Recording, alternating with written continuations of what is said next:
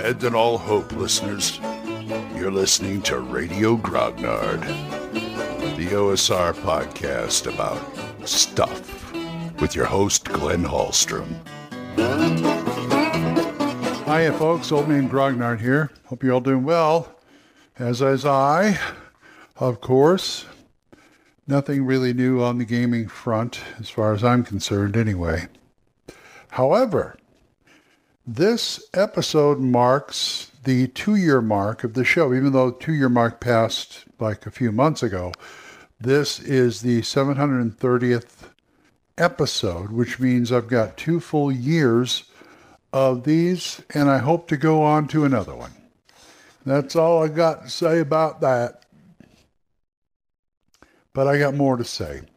I want to talk about sources, resources, and contacts. I may have talked about this earlier in another show, but something got me thinking. And we'll talk about that after this. Hey, it's Kaylee Cuoco for Priceline. Ready to go to your happy place for a happy price? Well, why didn't you say so? Just download the Priceline app right now and save up to sixty percent on hotels. So whether it's Cousin Kevin's Kazoo Concert in Kansas City, go Kevin, or Becky's Bachelorette Bash in Bermuda, you never have to miss a trip ever again. So download the Priceline app today. Your savings are waiting. Go to your happy place for a happy price. Go to your happy price, Priceline. I just caught a snippet of a Facebook post about beggars, talking about beggars on a, on the Beckme group for D and D. And they were just talking about it. It's an encounter, and so they were thinking about it. It got me to thinking about it. You know, they say karma's a bitch. And yeah, I mean, you, even the Bible says you, you reap what you will sow. Or to put it in plain language, what comes around goes around. And that works out negatively as well as positively. I want to think about the positives mostly, because we can know what happens, you know, consequences of your actions and all that. We know how that's going to go. If you're any kind of astute game master, and I'm sure you are. So let's talk about the positives. I am a big fan of what they call Chekhov's gun. It's a theater, it's a story term, a theater term, a, a literary term. And it goes something like this. I forget who said it. I don't know if it was Orson Welles or somebody else. They said, if you're going to introduce a gun in the first act, you better damn well fire it by the set, by the by the last act. In other words, don't introduce anything in your story that you're not going to use later, no matter how small. So as game master, maybe I don't start thinking about those small things. And I do, I think of this as encouraging players to do good. Now, okay, fine. There's evil characters. There are the N P Cs and such. But if somebody wants to play an evil character, once again, they reap what they will sow.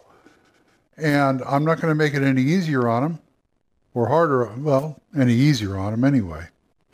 But my campaigns favor good characters, or at least neutral characters. But I want to see, I want them to see the consequences of their action, no matter how small they are.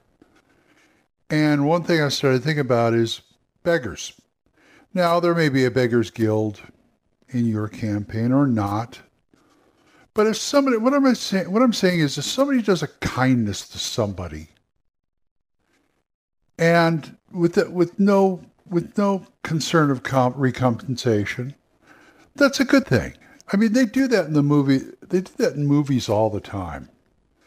So you be kind to the one guy, and he will be kind to you later on. You never know when somebody like that is going to come in, you know, help you or hurt. Well, then there's the other school of thought. The cynical school of thought is no good deed goes unpunished. Basically, it's you do something nice to somebody, but they manage to just store it into something bad, and all of a sudden it's a bad thing. Seinfeld was really good with that. That's why I never cared for the show. I hate, it's called a, they, it's another another word for it is a Kafka comedy. And I don't think, as far as Kafka goes, I don't think there's anything funny about his stuff. It may be satirical, it may point up some things, but I don't really think it's funny. And I don't like you know, people doing good and then getting punished for it. But that's my personal taste. But what I'm saying is, like, say somebody, say somebody uh, did the beggar, a beggar, uh, a kindness. Say they bought him a meal or gave him some money or something like that. They don't know who this guy is. They don't know him from Adam. And I'm I'm not above occasionally bothering a player character with an N P C who has nothing to do with the story, and then turn out that later on they did, or they helped, or something like that. I've done that. I did that in Astonishing Swordsman to a good extent. And it doesn't have to happen right at that. It doesn't even have to happen that adventure. It may go back and go back and, you know, help them out later or something like that. I remember doing an Astonishing Swordsman where, uh, well, I probably told you about this. The uh, a character charmed, the sorcerer charmed a Cyclops. And the, the charm took, because I ruled, because he kept making his roll, and I ruled that, okay, this is not, the charm has wore off, but this guy genuinely, this guy genuinely likes you and listens to you. You have made an impression on this, this monster. And so he said, the whole, he said, well, we can't have him hanging around here. We got to go do stuff where he, ain't, you know, we're going to go down in dungeons and stuff where he ain't going to fit and stuff. It's, tell you what, my our our land, which they got in a previous adventure, they were deeded some land up the northwest, or the northeast rather. He says, "We are here," and he he draws them a crude map. Says, "Do you know where this area is?" "Oh yes, yes, I know where it is." "Oh good, good. Why don't you go there and build us a keep? Get some of your buddies and build us a keep." "Oh okay," and he goes off, and so it's like, fine, bye, you know, just. He didn't even think about it. And like two adventures later, they were almost out of this dungeon.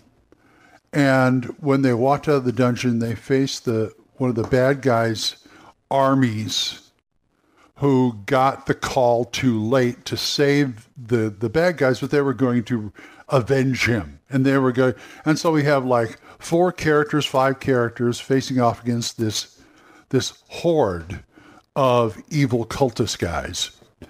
And just as they were about to start combat, and they did start combat, this giant boulder comes flying out of nowhere from behind them and crushes like a third of them.